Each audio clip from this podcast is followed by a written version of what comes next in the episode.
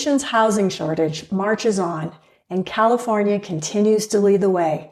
Housing is only one of the many pain points facing this state. For the first time in more than a century, California recorded a net loss in population last year.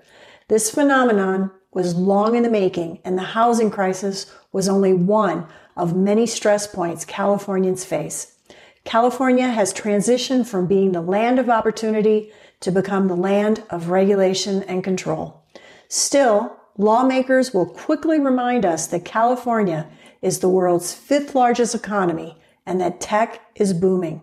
After all, the state boasted an astounding $76 billion budget surplus in the midst of a pandemic. However, budget surpluses don't reflect well-being. Among California's list of woes is the country's top poverty rate. Also, California's housing supply hasn't kept up with demand for decades. The California Department of Housing and Community Development estimates that the state needs 180,000 new units annually to meet demand. Annual inventory growth is 80,000, leaving a shortfall of 100,000 units every year. The housing problem is a drumbeat in the ears of everyone in the state. California Governor Gavin Newsom just signed new bills authorizing $22 billion in new housing construction for an estimated 84,000 new housing units. Every little bit helps, I guess. Today we speak to someone who can get to the heart of the matter, Robert Freed. Robert Freed is CEO of Summerhill Housing Group in San Ramon, California. Summerhill is an affiliate of Marcus and Millichap in Palo Alto. At present, Robert oversees 32 projects spanning over 5,000 units. Robert comes with quite the background, including KB Homes, Davidon Homes, and the Blackhawk Corporation. Robert, welcome to the show. Thank you. Nice to be here. Robert, what's the story? How did you land at Summerhill Housing Group? Well, I know George Marcus for quite some time, and he is the major owner of, of um, Marcus and Millichap and the Summerhill Housing Group.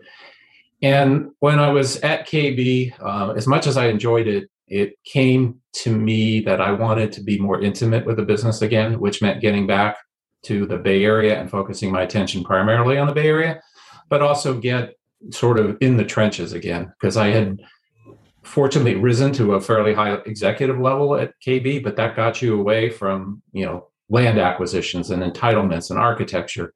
And, and I really enjoyed that. And so uh, George and I started talking, and one thing led to another. And, and 14 years later, I'm still here having a good time. Summerhill focuses on infill development, primarily in the San Francisco Bay Area. You also build both rental and for sale housing. What do you look for in a site, especially in differentiating between rentals and for sale housing? Well, we are always looking to see whether sites could accommodate both housing types. Uh, naturally, there are some pieces that are only going to be for housing, for sale housing, others accommodate only uh, for rent. But when there's an opportunity to do both, it gives us a competitive advantage because we can um, average out some of the land cost and hopefully make one um, more attractive offers to to potential sellers.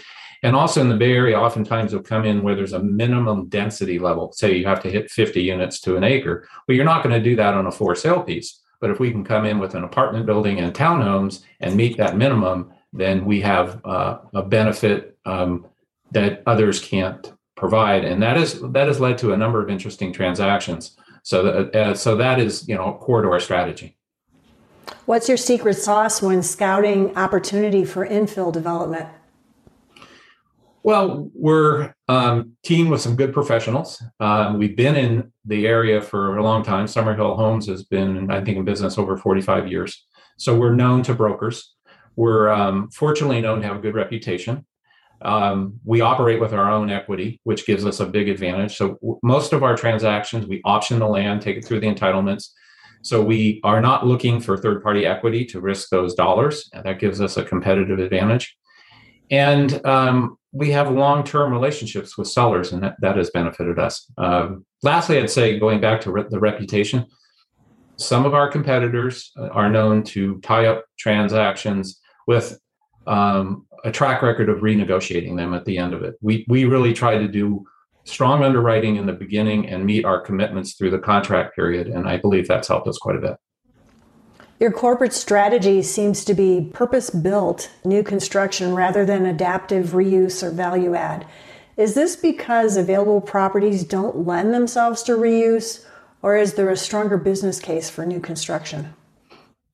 Well, I'd say first of all, the on the apartment side, our we are merchant developers, so our our strategy is to entitle, build, lease up, and stabilize the property and sell it to an institutional type buyer. So new class A construction typically fits the the exit that we're looking for more more appropriately. Um, and then also the adaptive reuse just frankly scares me. I you know I don't I don't know what you're going to find if you open up a building. Um, and there are some people that do it really well. So I'd also say I think we're good at understanding our core competency and and trying not to stray fr- too far from that competency. Now you touched on this in the beginning. The Bay Area restricts land that may be developed through urban growth boundaries and open space set asides. Yet the state of California mandates that communities plan for housing construction, including affordable. Will this push new development into mid rise and high rise buildings? Are garden apartments in the Bay Area dead? I think it's very hard to make a garden style apartment work in the core Bay Area. The um, both because of the density issues that you mentioned, but also because the the state and now cities are beginning to understand that we need to supply this housing and density is really the only way to do that. Um, for the last number of years i don't think some of the jurisdictions local jurisdictions have taken the housing need as seriously as they now are because the state's beginning to exert a little more influence and a little more pressure um, and then land cost in the core bay area you have to get that density to make the numbers work there is a strong push, there was a strong push for transit oriented development or TOD pre COVID. Yet some say that the pandemic has made people reluctant to take crowded public transportation. How such fears influence the viability of future TOD? Well, the way I'm approaching it is we tend to focus on sites where we examine the jobs housing balance. And in most core Bay Area markets, there's an excess of jobs over housing units. So you start with that. You start with pent up demand as well. So the places where density work the best probably are going to be near transportation, but that transportation is probably going to be near the jobs. So either way, I'm going to win. Even if the transportation doesn't come back, that public transportation doesn't come back as robustly, it's going to be near where the job centers are. And that's what we're focused in on. And so, for example, we have um, a project in the city of Milpitas that is adjacent to a new BART station and transit center. Uh, I feel good from from a long term point of view that that location will be robust. And when we're looking at exiting to again to an institutional buyer, they're going to take a long term view as well and see the benefits of that transportation hub. Most of Summerhill's multifamily development has been in the Bay Area, but you have an acquisitions office in Southern California and you've worked in Washington state. How do you decide which markets to consider for expansion opportunities?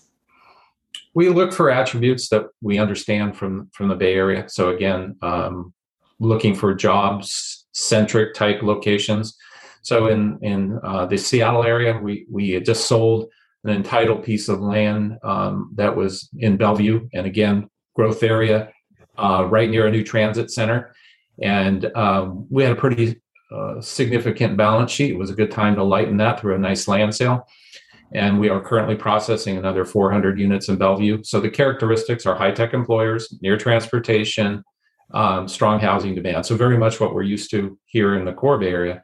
Southern California, you know, it's been harder for us to break into that market. It seems that, you know, it's, and I know Southern California pretty well it's hard to find the attributes that we're looking for. So we we um, have been able to do that in Pasadena, and that's both. You know, there's it's good access to transportation, good access to jobs, and it's a highly desirable community. So we look for those, and then our intent is to have some nice investments in those markets, but the core Bay Area is still our primary focus. What a great show, Robert. Thank you for joining us. It's always fascinating to hear how developers navigate the high barrier markets. It's a type of magic, if you ask me. Well, I don't know if it's magic, but I got a great team and uh, a good partner. And let me tell you, and luck. And that always contributes to the outcome. Thank you for your time today. My pleasure. California presents both the highest need and the highest barrier to housing. Although California housing costs are double the nation's average, most builders say that their profit margin is 35% less than in other states, which have fewer regulations and lower priced buildable land. The challenges only compound the state's great need for housing, and companies like Summerhill, those relentless souls dedicated to the cause, will continue to lead the way in meeting that need. Well, that's our show. We're so glad you've joined us today. I'm Linda Hoffman. Look forward to our next exciting episode of NAHB Power Hitters.